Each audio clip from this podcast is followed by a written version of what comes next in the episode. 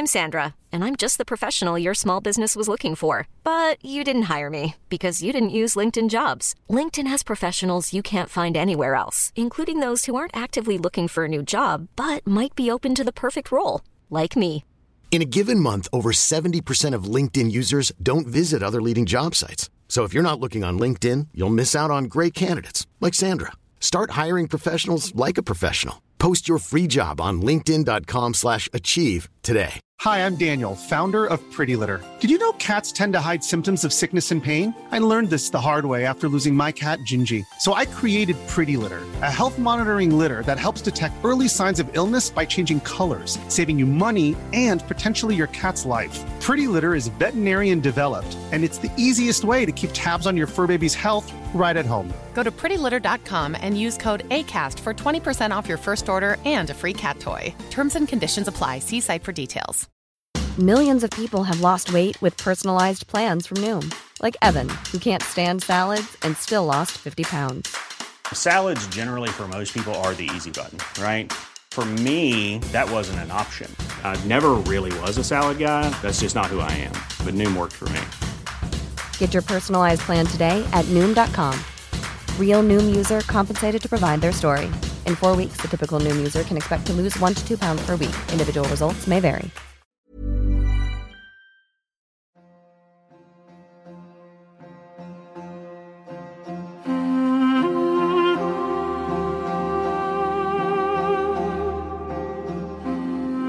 and and whether the foot soldiers regard themselves as fighting in, in a you know quote unquote global jihad, I, I, don't know. I don't think so. We tend to focus our attention on events that occupy the news headlines. Often, this means that parts of the world that deserve our attention as Muslims are neglected, or we spend little time to try to understand their significance. And who can blame us? The Muslim world is engulfed in conflict and famine, and led by authoritarian regimes that care little for the welfare of its people. We at the Thinking Muslims set ourselves three goals. Firstly, the need to raise issues that do not ordinarily occupy our minds. Secondly, I started this project after concluding that there are important thinkers in our ummah from whom I want to hear more of. And lastly, there is a need to understand matters beyond our social media soundbites. Today, I feel we achieve all of these aims. The Sahel, a region spanning the countries in West Africa, has been rocked by instability for the past few years. There is what the West calls an Islamist insurgency that has provoked international intervention from France, the former colonial power, but also the United States. There's speculation that Russia and China are also interested in the region. The region is one of the richest in the world in terms of natural resources, including oil, gold, and uranium. Yet it's one of the poorest in the world. The proceeds of these extractive industries rarely reaches the people. This week we talked to Dr. Alex Thurston, a specialist in the region and assistant professor of political science at the University of Cincinnati, to explain why the Sahel is important. Alex has written extensively about the region and is regarded as an authority on the subject. Dr. Alex Thurston, Assalamu alaikum wa rahmatullah, and welcome to the Thinking Muslim. Alaikum assalam wa rahmatullah. Thanks a lot for having me. Really glad to be here. Great. And uh, really, Dr. Thurston, it, it's uh, a pleasure to have you here. And I've really been looking forward to this discussion, partly because what is going on in the Sahel is very much a political blind spot for me. Uh, so please excuse me today if some of my questions are pretty much first principle questions, but uh, I feel this is an area I would like to know more about, and I'm sure my listeners would like to explore further. Uh, so let's start with the basics of the Sahel, the geography. So when we talk about the Sahel region, we're really referring to countries in West Africa that have been rocked by a, an insurgency, the West calls an Islamist insurgency, namely Mali, Burkina Faso, Mauritania, Chad, and Niger. Uh, can you tell me more about this region, its history, and its people? You know, as as you know, the word Sahel comes from the Arabic Sahel, which means coast, and this is a metaphor, right, where the the desert is being described as an ocean, and and this region, this you know transitional region ecologically, is being described as as the coast of that desert or the shore of that desert. And so this is a you know a, a, region that is kind of in between the desert and the more agriculturally productive zones to the south. And a lot of the people there historically have made their livelihood through various forms of pastoralism or agropastoralism. Um, it's a very ethnically diverse region. If you wanted to, you could you could apply the label Sahel to everything from you know Senegal and Mauritania in the west on over to Somalia in the east. But now it's it's most often used in the sense that you mentioned, right, to refer to these these five countries, and those countries, and then and then particularly Mali, Burkina Faso, and Niger have been deeply deeply affected in recent years by violence um, violence along ethnic lines, along ideological lines, um, violence by the security forces against civilians, including really, really, you know, gruesome forms of, of collective punishment. And then at the same time, there's been serious political instability, especially in Mali. Um, you know, multiple coups, including a coup in August of 2020 and another coup in May of 2021.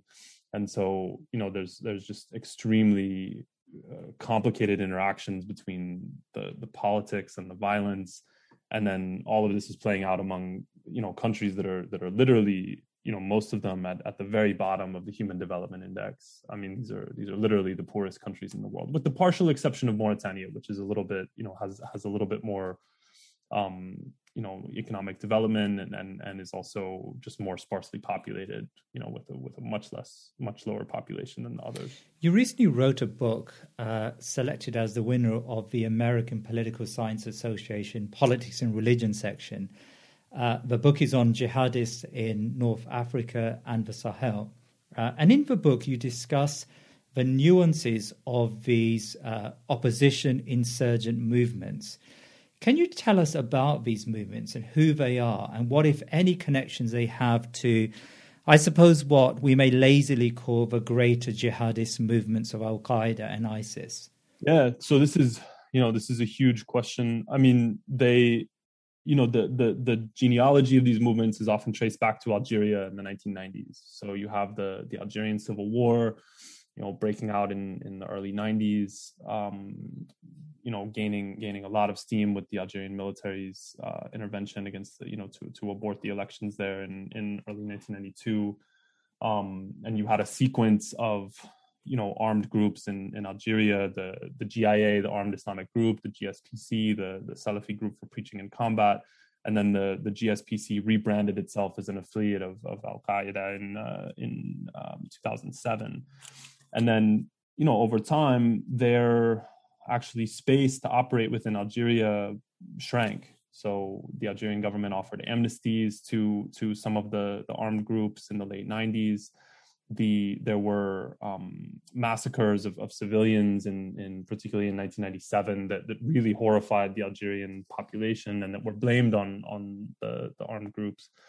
Uh, and so they found, you know, the the GSPC the GSPC slash what became AQIM Al Qaeda and the Islamic Maghreb uh, found more and more opportunity in northern Mali and in the broader, you know, Sahara Sahel region. And so, starting from, you know, even from the 1990s, but particularly from the, the 2000s, they became involved in, in various ways in, you know, business in the region and in, in cultivating political ties to, to local power brokers and especially in kidnapping Westerners. So, and and the you know particularly between about 2008 and 2012, 2013, uh, they they you know raised a, a, tremendous amount of money. You know the, the estimates have run even as high as you know 90 million dollars or more when you put all the the ransoms together. You know ransoms paid mostly by by European governments it seems.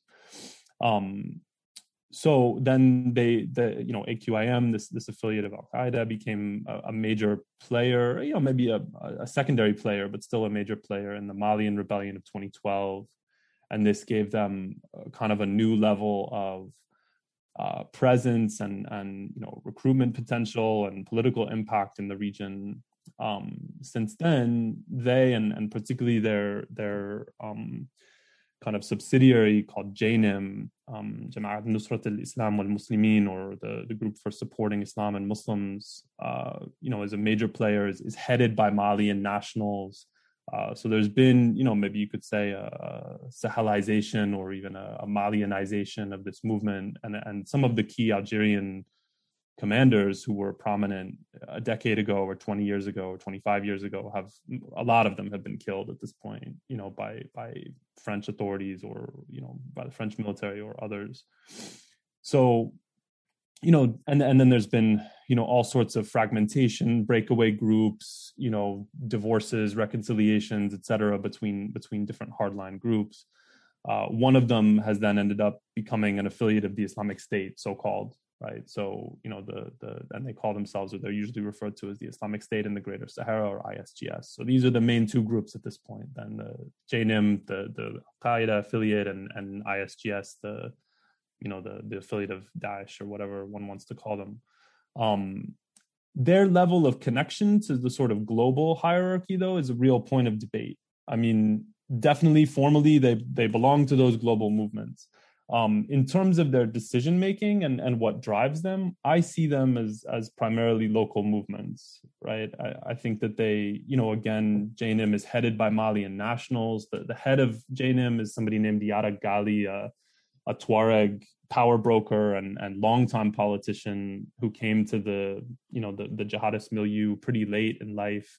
Um, somebody, you know, who's often accounted a, a, a very, you know, shrewd political thinker, and so there's there's big questions about um, what he wants and, and where he's steering things, and and you know the, there's there's obviously some ideological overlap between him and somebody like Ayman al-Zawahiri, but but on the other hand, you know, is is al-Zawahiri, you know, calling him every day to to tell him what to do? I, I really don't think so. You know, I think that there's a lot of autonomy um, ISGS then you know is is uh, sometimes described as, as just sort of glorified bandits, and they also both you know both groups recruit very very heavily at the at the local level, um, and and some of the foot soldiers appear to be interested, and this is very hard to get at right because it's it's you know I, I've never directly talked with foot soldiers or anything. I mean it's really it's really difficult um, to get access to their perspectives. But it seems, you know, from what journalists say, from from what emerges through other sources, that um, a lot of the fighters are interested in self protection in a very dangerous environment. Um, there are ethnic dimensions to the violence. There are um, opportunities for you know revenge against the security forces or or against other communities. So it's it's very complicated what motivates people and and whether the foot soldiers regard themselves as fighting in in a you know quote unquote global jihad. I, I, I don't know. I don't think so. You know not all of them. That, that's interesting. So it's a very complicated landscape. Um, so within that very messy picture um, you argue that the portrayal uh, often in the western in western media the portrayal of, of these jihadist groups uh, that operate in the sahel um, is one of a I don't know a, a nihilistic, uh, one-dimensional uh, uh, set of actors. You know, they they they they don't really have very clear political aims. Now, I think you argue that.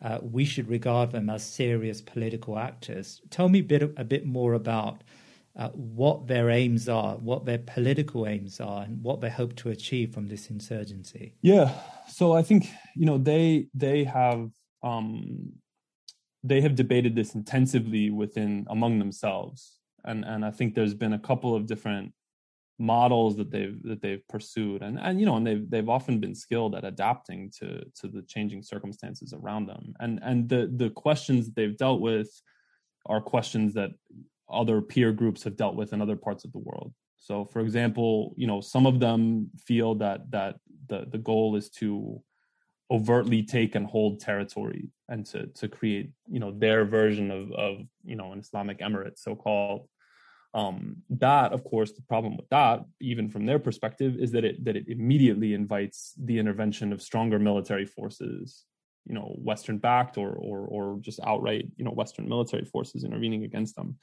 so this is you know a strategy that that they have turned away from a bit. Some of them some of the commanders have argued that you know basically you need a, a, sequence of, of spectacular attacks you know high profile terrorist attacks and so forth to to kind of shock local governments and throw them off balance. That though also seems to to run out of momentum for them. It's it's hard for them actually you know there's a lot of low level violence but but they they don't you know commit kind of spectacular bombings and so forth maybe as often as one would expect.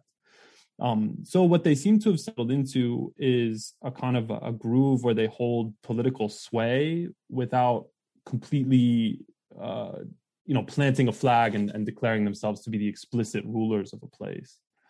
And there's you know there's all sorts of theories in in political science about about this and so forth. Some you know some political scientists just see rebel groups broadly as greedy self-interested actors who are in a kind of a money-making business. I think that's i think that's too too simplistic to describe what's going on. I mean i think there's a mix of of motivations. I think that there are opportunities to make money amid the conflict and i think that there are some you know serious conflict entrepreneurs out there.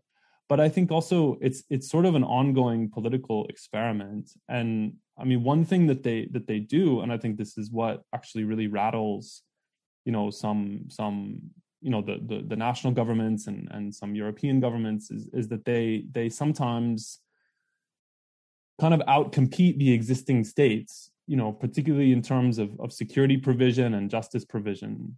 It seems that local populations do not necessarily welcome them with open arms that that local populations are often you know very intimidated by them. On the other hand the the existing alternatives are sometimes either weak or or absent and that sometimes there's a preference on the part of the local population for for these you know jihadist groups simply because they can be the best of the of the actually existing alternatives. There was a there was a good piece in the in the new yorker a while back um, by anand gopal about uh, rural women in afghanistan. He talked to women in afghanistan. He said when when he asked them about the taliban you know, and I, think there's a big difference actually between the Taliban and and, and these groups in, in the Sahel. But leaving that aside for a second, so when when this journalist Gopal asked asked you know women in rural Afghanistan about the Taliban, he said they didn't want to compare the Taliban to some sort of ideal.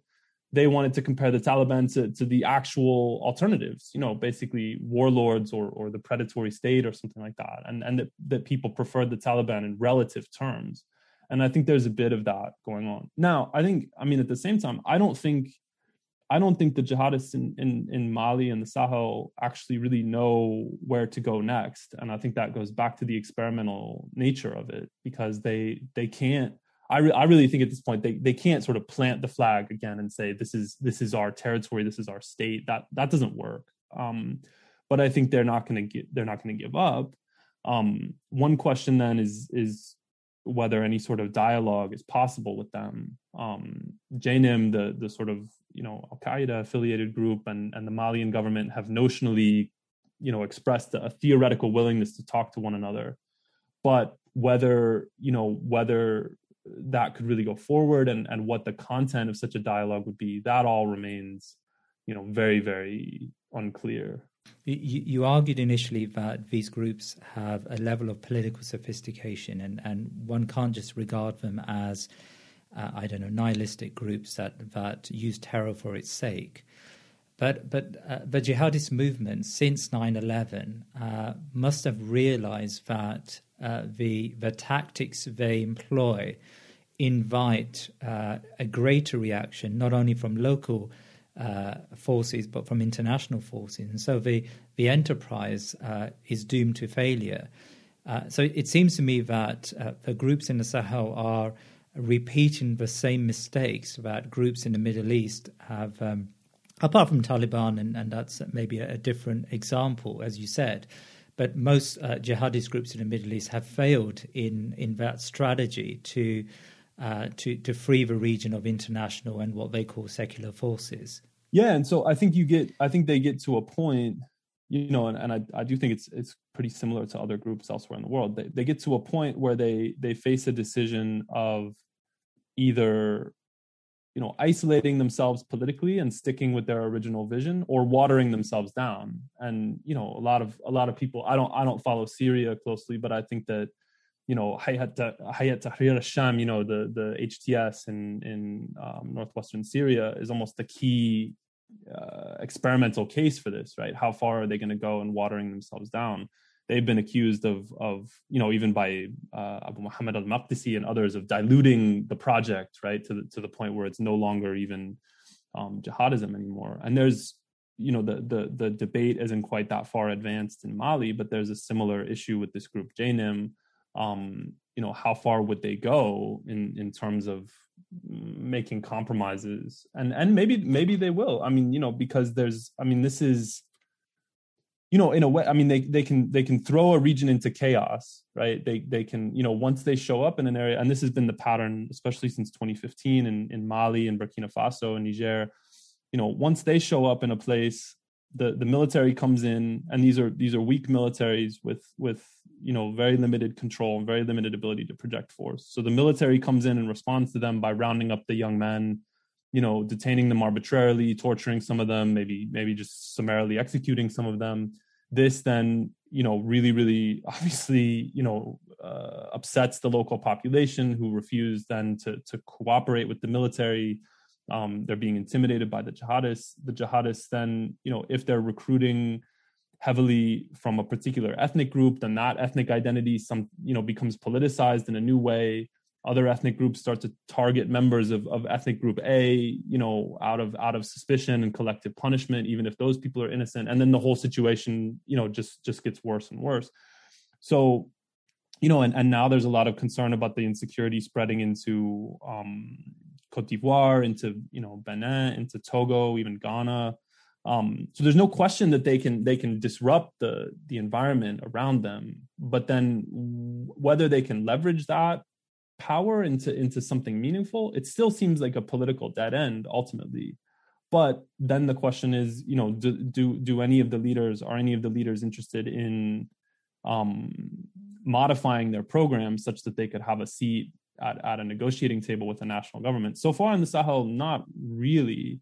Um, they negotiate over things like hostage exchanges over you know um, sometimes maybe very limited ceasefires. There's a lot of local level deals now where there's de facto divisions of territory. Despite the chaos they can cause, it doesn't seem again that they can really leverage that chaos for for lasting political power.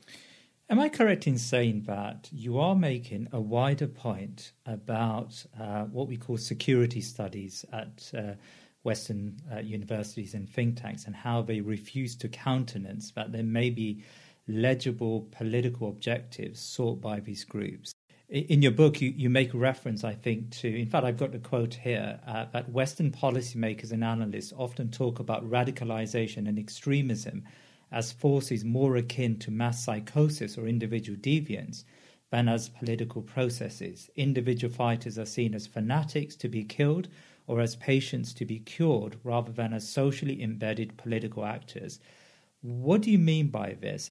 Yeah, I mean, so I think that you know it's interesting to look at the metaphors that that you know even even even liberal right? Even even center left you know politicians will use in the United States or elsewhere you know talking about um places as as quote unquote breeding grounds for terrorists or you know talking about contagion or or movements metastasizing. I mean often it's these these you know epidemiological metaphors or, or medical metaphors right where where this is depicted as and it's very dehumanizing too. I mean i you know i i obviously you know a lot of these groups have have um, committed tremendous atrocities of their own but but i still don't think they should be dehumanized and just referred to. I mean effectively they're being referred to as as mosquitoes right or or as like you know carcinogenic you know cancerous cells or something. I mean so i think then and then and then from those and i think those metaphors are deliberate because i think it's either regarded as you know like like i was saying in that quote you know they're regarded as fanatics to be killed or, or as some kind of disease to be treated. And so the solutions become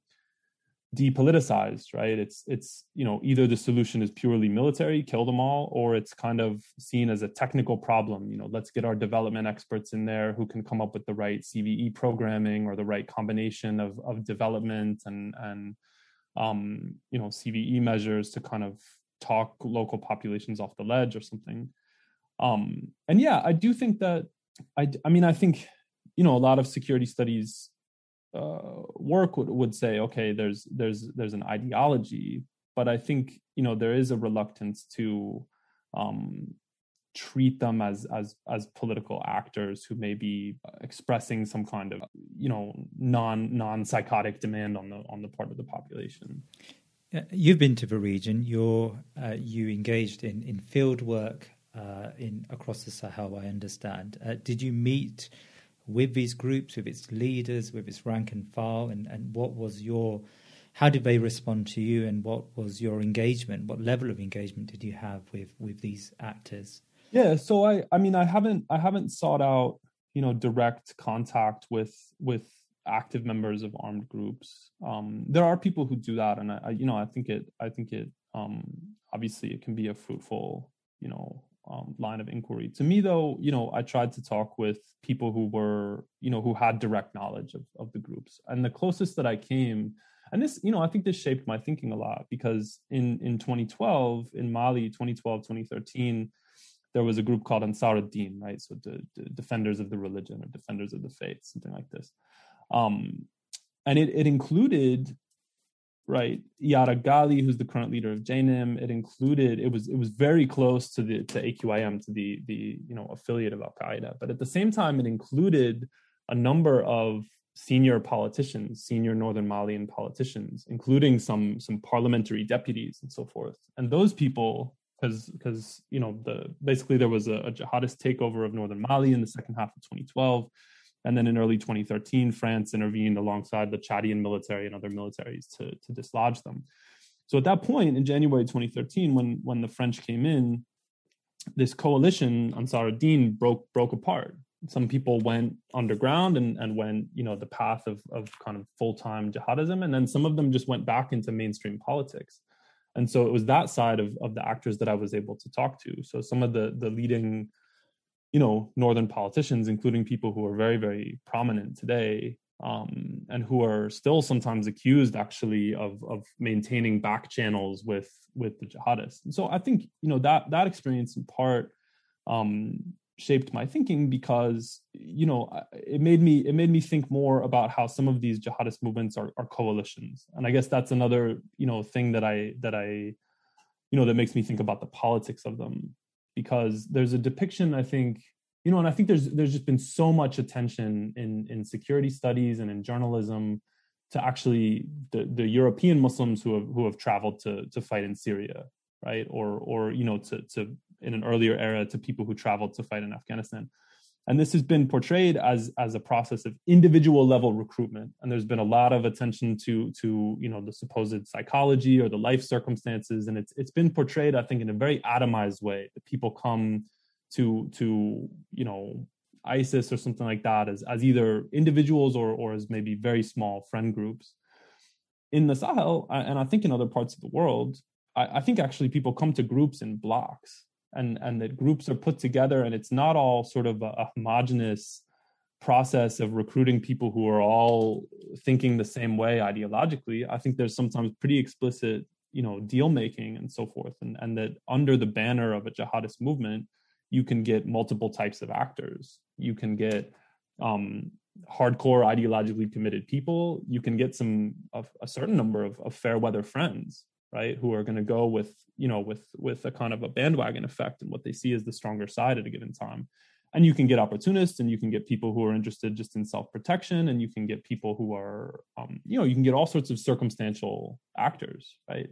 So that's that's more the side then that i was able to talk to is is some of the people who actually had been in in a jihadist coalition and then left voluntarily. So let's turn to the international counterinsurgency effort against these insurgency groups, largely led by France, which I think still has 5,000 troops on the ground with some support from the United States uh, and other European countries. Uh, can you tell me more about France's involvement and why it prioritizes this region in particular? Yeah, so this, I mean, this goes back to your first question. I mean, something that I should have mentioned is that, you know, overwhelmingly in West Africa, you're talking about former French colonies right? You know, with the exception of, of you know Nigeria, Ghana, you know Gambia, maybe a couple other places. Um, and in the Sahel, these are these are yeah universally French former French colonies. And so there's you know and there's been a lot of debate within France and and within Africa about you know Françafrique and and the continued legacy of you know what some see as as neocolonialism, what others just see as as a high level of French influence. Um, but I think there's no question that that you know France sees the Sahel as kind of its zone of influence. It sees itself as the preeminent, you know, foreign actor there. And, and I think that other Western countries defer to France on that. I mean, I think that the United States, for multiple reasons, you know, is is very comfortable with having France, you know, quote unquote, in the lead. Um, you know, and, and the U.S. has seen itself more as as a provider of intelligence and logistical support. Um, France has sometimes, you know, depicted they, they've. I mean, one thing that I've said, you know, a couple times in different venues now is that is that the Sahel is very different from Afghanistan, but that the way that the French talk about the Sahel is similar to the way that the Americans talk about Afghanistan, if that makes sense. That there's more similarity between the the, the U.S. and the French roles than than there is in in the underlying conflicts. Um, and so, you know, sometimes the French have, have basically made this argument of like, oh, we're we're fighting them there so that we don't have to fight them here, and that doesn't that doesn't really line up actually because the, the attacks that have been committed within France have not originated in the Sahel, you know, and have not even really, you know, from everything I've seen, originated in, in North Africa, even in, in a meaningful sense. Um, so, and I think too, then there's been a kind of, um, you know, self-perpetuating logic to the to the mission, and I think that the, the French have very much, you know, and they have they have they have complicated ways of talking about it. They have a whole, you know, coalition for the Sahel now, which has four pillars and and all sorts of, you know, development components and so forth. But I think at the heart of their strategy is um, killing the people that they see as bad guys. I think, you know, they they they I think they believe that you know raids against top targets uh, that those raids are going to solve the problem for them. And I think they often feel okay we're we're you know just a couple raids away from really making a difference. And they've they've been remarkably successful in a narrow sense at killing top leaders. You know they they killed the head of ISGS uh, you know back in August of this year I want to say. But it doesn't it doesn't work right? You know they they kill top leaders and then the violence gets worse. But I think that they've gotten kind of um they're they're trapped a bit in their own thinking and and feeling that they can kill their way out of the problem. I mean, is it just a, a connection with um, uh, with its its colonial days, and and, and that France sees uh, that um, in, in, many ways this is um, still part of France's commitment, or are there any economic interests that France have in in the region that uh, it needs to protect?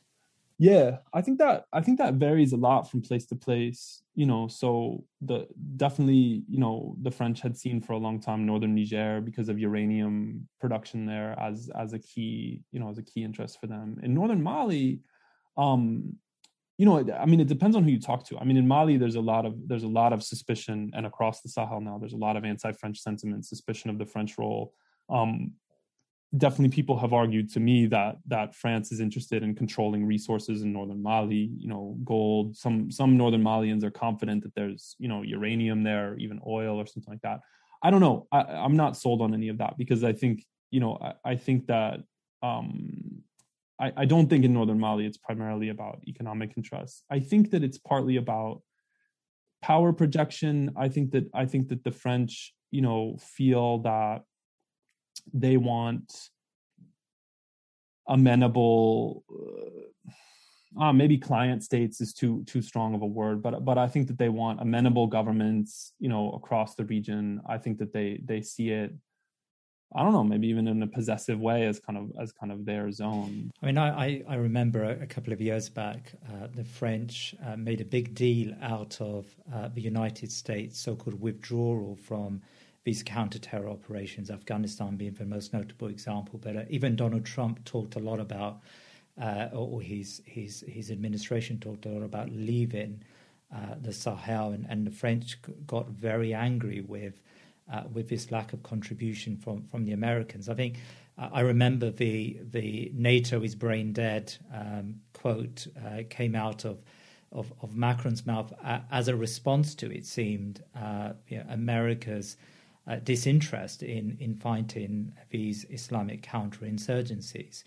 Um, I, I, just wonder uh, why is France, uh, apart from the reasons you've given, and maybe these are these are the reasons, but why is France so occupied with uh, with fighting what the Americans now call yesterday's wars? No, these are. I mean, these are good questions, and uh, yeah, honestly, I mean, maybe you know, I, I think I think this is something I need to think about more because I, I mean, maybe I don't, maybe I don't fully understand it myself. I mean, I think that they you know they they seem to be just at least conceptually trapped in in in a in a losing endeavor um i think that they have you know i think there's there's a domestic french component to this i mean i think there's there have not been you know tremendous French losses. Um, you know, as, as part of Operation Barkhane, so they had the, the intervention in, in 2013, but then they replaced it with a with a Sahel-wide counterterrorism mission called Barkhane. Um, the last time I looked, a couple months ago, but there had been something like 55 or 60 casualties. So this is not you know high casualties but i think it's uh, you know like like the united states like other western publics i mean there's a lot of scrutiny now of of casualties um, in these operations. There's a lot of debate in france over you know parliamentary debates you know parliamentarians asking what what are we doing there right? What is what is the point of all this? Um i think you know macron some of the others have have have talked about it in a you know in a fairly well. I, I, mean, recent you know in recent years he's he's been a little bit more ambivalent about it. I mean, sometimes sort of stubborn and saying you know we're we're gonna we're gonna see this through, and then and then you know, and sometimes the French describe it in very sort of um, black and white moralistic terms, right? Almost we're we're there to fight evil in a in a black and white struggle. Um, but yeah, sometimes even Macron has been kind of ambivalent about it in recent years. I don't, you know, so I don't know what'll happen after the next the next elections in France. I mean, maybe you know, maybe maybe he would if he wins, maybe he would even double down a bit, or or maybe that would be an occasion for him to pull back. I really don't know, and I, am not sure that his own thinking is clear actually, because he's been, you know, in different statements, he's been he's been all over the place. Um, I think before we started recording, you had mentioned about um, Wagner Group, right, and and the Russian role um, United States now in Washington, there's a lot of talk about so-called great power competition, including in Africa, right? Fears of, of Russia and China. I think you know with with the Malians, you know, the Malian government, maybe seriously or or maybe more in a in a bluffing way, you know, flirting with with Russia. Um, the French may feel a little bit of competition there too, right? And and and and feeling now that this this traps them in a different sense fearing that if they pulled back, that there would be a vacuum for more Russian influence. I mean, I would like to talk about the Wagner Group, but before I do, um, so Operation Barkhane, um, uh, President Macron earlier this year announced that he would be uh, drawing down on, on this operation and and um, a, a, good number of those 5,000 troops, uh, he, he, called for a withdrawal of those troops by early next year, I think it is uh, and and they will be merged into a more of an international task force. I mean, tell me a bit about that. Is that France conceding that it can't do it alone anymore and it needs to work with others? Is it a is it Macron responding to uh, popular opinion in France, which is very much against this war? An election uh, season is coming, and, and, France doesn't need to be uh, in in this conflict. So overtly during that uh, volatile period. What's what's going on here with in terms of this announcement? Yeah, I think you know, and I'm I'm not fully convinced that it that it is a withdrawal even i mean because of this task force that you mentioned right sometimes looking at the numbers it's felt to me like more of of sort of um maybe it's too strong to call it a, a, bookkeeping trick, but but you know sometimes they've talked about reducing the force levels of Barkhane while they while they increase the force levels of this task force Takuba, which is supposed to be, you know, um, as you say, drawing from from multiple European countries, especially their special forces. With that, I mean, I think there could be. I think part of it may be, you know, France trying to um, you know acknowledging that they can't they can't do it alone as much. But i think also it's trying to get more buy-in from other european countries you know to to to sort of um, bolster france's political position. But yeah i think there's you know and i think that they're i mean they're they're thinking hard now about multiple audiences right? The, the french domestic audience you know where where the polling i mean the last polling i saw a couple months ago opinion was pretty divided at this point. I mean even 50 50 um, there's a ton of, of anti-French sentiment in the street, you know, in, in Mali and Burkina in particular.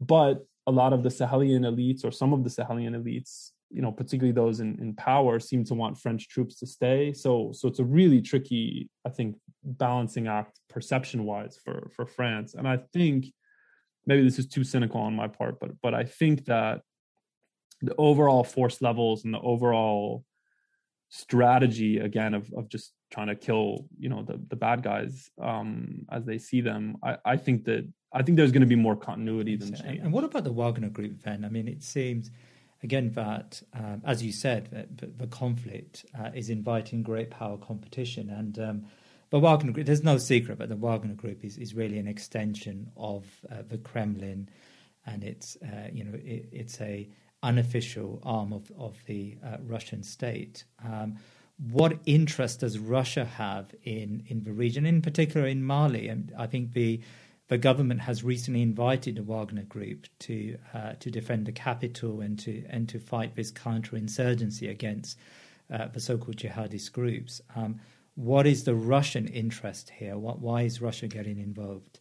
Yeah, so there's been you know there's been a lot of analysis of this. I mean the yeah i mean wagner group present present in central african republic in libya you know in, in other parts of the continent you know and and has been accused of, of committing you know serious serious atrocities and, and abuses in, in those conflict theaters and beyond.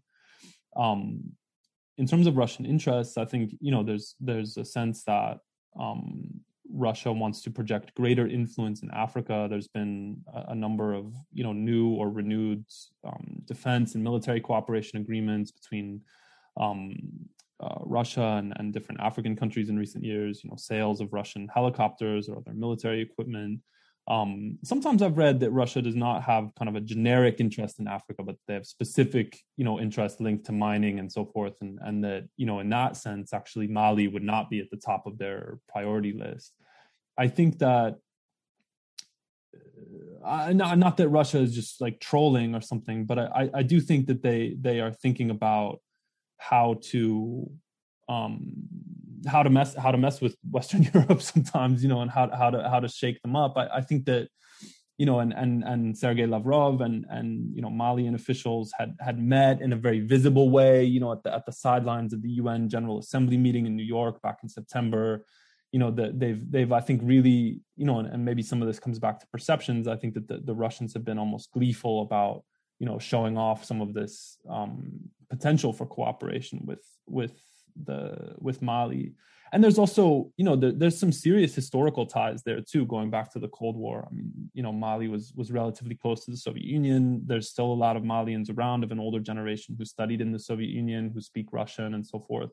Um, so there are some meaningful historical ties. I think too, sometimes in the region now, uh, Russia has a bit of popularity just because it's not France or not the United States, you know, and and there's there's maybe a little bit of um, kind of yeah just just support for for russia as a way of sticking it to to paris or to washington. Um whether they'll go in or not i, I don't know. You know I, I, mean i've i've seen the analysis that you know this is this is almost a done deal bringing in the you know the wagner group to to do you know pretty serious operations and to protect the authorities. And i've also had the thought and you know and i've written this that that maybe this is kind of an, an extended bluff by the malian authorities. I mean they they now are negotiating hard about the french presence about um, the transition back to civilian rule after the the latest coup, you know, and, and the military rulers of Mali basically seem interested in in preserving their own power, at least over the medium term. So they, you know, potentially by threatening to bring in you know more Russian influence. They they have a big negotiating chip with with France to ease up on on pressuring them to cede power back to civilians. So the, uh, there's a lot of moving parts. I think that's really interesting, and, and actually gets more complicated with the role of the United States. Now, the last administration, as I as I mentioned, as you you mentioned, um, talked about uh, drawing down and and and um, uh, not committing uh, effort and, and troops to the region. Uh, I mean, it, its commitment was quite slim anyway, but it it seemed like uh, Donald Trump and his administration had uh, given up, and that's partly, I suspect, to do with uh, the rise of China and, and the focus on the Asia Pacific. Um, however, the new Biden administration has made a point of saying that America is back, and I think Antony Blinken, if I'm not mistaken, the Secretary of State, uh, visited the region yeah. in the first week, uh, if, you know, at least the, the, beginning stages of, of the Biden presidency, and talked a lot about re-engaging with Africa and, and with the Sahel region. I don't know. I, I haven't seen anything since um, uh, from the administration, apart from at the G20. There was some discussion with France about committing more assets and effort to to the Sahel. But um, w- how do you summarize the role of the United States at present in, in in Africa in general, I suppose, but also in the Sahel region in, in particular? Yeah, I think there's, I mean, I think it's still sort of emergent. Um, Blinken, I, I, think, yeah, he had he had done he had done some meetings early on, and then he was actually just, I mean, a week or two ago, he he did a mini Africa tour. I want to say he went to Kenya, Nigeria, and Senegal, so pretty close to the Sahel, but not not not directly there. And I'm I'm sure that in Nigeria and Senegal, maybe Senegal in particular, the Sahel was was very much at the center of his discussions. The the trip seemed to be, you know, thematically, it seemed to be focusing pretty generically on kind of economic partnerships and and democracy. You know, and the Biden the Biden administration has made a lot of um, you know, has talked a lot about democracy, although like basically every American administration, they've been accused of, of being huge hypocrites on that, which I mean, many, many American administrations have been. I think, yeah, I think that it's a bit of a, a transitional time because there's there's still a lot of concern, particularly about you know ISIS affiliates in Africa. There was there was a designation earlier this year, I want to say, of, of ISIS affiliates in um, Mozambique and in the Democratic Republic of the Congo. You know, this is something that um, the administration is is thinking about a lot. But then there's also this this kind of talk about um, the great power competition and, and the fear of of China and Russia around the globe, but but also in Africa um, I think probably on a day to day level with with Africa policy that that I think East Africa looms larger for them right now. I mean, uh, you know, when when I see statements from them, it's often about Ethiopia or about Sudan or or you know places. Uh, Ethiopia, I think, is, is priority number one for them at the moment. Um, so the Sahel, you know, maybe maybe even within Africa, a, a secondary priority at the same time, you know, there's there's permanent now infrastructures in the region. I mean, there's there's drone bases in Niger. You know, there's there's a long-standing um, counterterrorism training program and so forth. So, you know, the U.S. is not not as involved as as France, but but there are sort of cross administration programs that that aren't going anywhere. I think. And finally, I'd like to ask you about China. Um, uh, you talked about Senegal there, and uh, I think in the week that Antony Blinken visited Senegal, the foreign minister said that she would like China to be to have a greater involvement in uh, the counterinsurgency in, in, the Sahel region. Um, China, as we know, is, is the great is the biggest uh, trading partner with with Africa, and it, it has uh, material interest, economic interest in, in the Sahel region as well.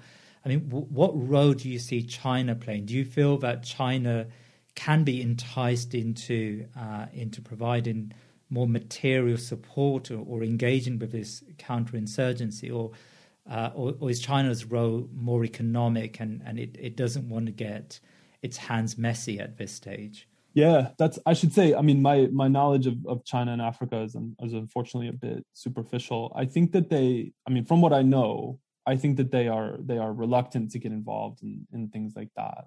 I mean, you know, so even even when their own personnel are affected. I mean, there were I want to say three Chinese workers who were kidnapped in Western Mali uh, earlier this year, and they were just released. It was a very murky incident actually, where they they escaped, and the Malian military picked them up um, even in those cases, I don't think incidents like that so far, from what I can tell, are are are, are whetting any Chinese appetite for greater involvement in in counterterrorism or or anything like that. I think that they still see themselves as primarily, uh, you know, an economic trading partner. But yeah, there may be there may be more pressure on them as time goes by. I mean, this has been what what a lot of China Africa analysts have, have been saying for a while is that that, that it's it's going to be hard for China to maintain you know a narrow economic relationship with Africa without getting drawn into different you know political developments or, or security developments. Dr. Thurston, it's it's really great to have you with us today, and I think that was a fascinating discussion. You and we we explored all the various dimensions, and um, actually, one one final question. I mean, we we forget the human factor to uh, this ongoing conflict in in the region. I mean, the ordinary uh, African, the ordinary uh, Muslim, the ordinary uh, citizen of, of uh, the Sahel region. Um, you know, I, have I've heard about mass displacements and, and you know now internal migration between between countries. Um, you know, can can you paint a picture of what this insurgency and this counterinsurgency, with all the complications of the Russian possible Russian involvement and and the uh, the you know the, the French um, uh, counterinsurgency. Uh, what what's what impact is this having on on just the ordinary person living in this region? Yeah, this is a. I mean, this is a great. This is a great question, and a, I mean, a really, you know, a, a sad one. I mean, there's, there's, you know, this is a. It's a region with with tremendous wealth on on multiple levels, right? On on a, on a cultural level, you know, and and there are a lot of resources in the region, but at the same time, you know, the the baseline level of development and and poverty and so forth was was bad even before the current round of crises broke out. You know, this is a region, for example, that has um, serious, serious susceptibility to to famine and drought. Know, so even if there were no armed groups in the region, this would be this would be a, a zone of, of serious precarity and, and suffering. And then, yeah, I mean, as in as in you know other conflicts, there's there's the death toll on the battlefield, but actually it's it's the it's the displacement and the humanitarian impact that's that's the most disruptive. I mean, in Burkina Faso, for example, the last time I saw you know something like 1.3 million people were displaced out of a population of roughly 20 million. I mean this is this is uh, you know catastrophic levels of, of displacement. And then sometimes you get um you know the, the, the humanitarians will talk about complex humanitarian emergencies. So you'll get displacement combined with you know medical emergencies. This is a region that's that's highly affected by malaria. You, you get cholera outbreaks um, refugees then you know and, and internally displaced persons can can generate also you know or not generate but but they can they can um, encounter all sorts of tensions with host communities. Um, there's long-term questions in the region about youth unemployment and and just what the what the future of the pop you know the future of, of the economies and the societies looks like. Um and there are yeah there are some grim grim scenarios. I mean things things um in a sense you would think okay this is this is rock bottom but but i think it could actually get worse. I mean I was, i'm sorry to be so grim but it's just yeah it's it's the figures on the humanitarian side are really really scary. Dr alex Thurston, thank you for your time today. Yeah thank you very much. Really yeah really enjoyed the conversation despite the grim grimness of the subject. Yeah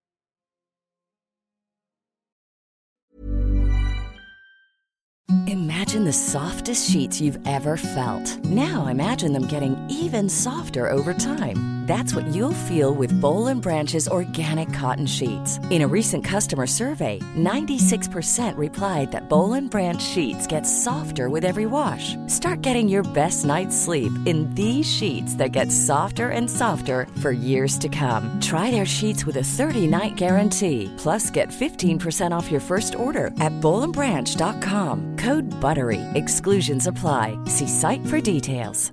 Hi, I'm Daniel, founder of Pretty Litter. Did you know cats tend to hide symptoms of sickness and pain? I learned this the hard way after losing my cat, Gingy. So I created Pretty Litter, a health monitoring litter that helps detect early signs of illness by changing colors, saving you money and potentially your cat's life. Pretty Litter is veterinarian developed, and it's the easiest way to keep tabs on your fur baby's health right at home. Go to prettylitter.com and use code ACAST for 20% off your first order and a free cat toy. Terms and conditions apply. See site for details.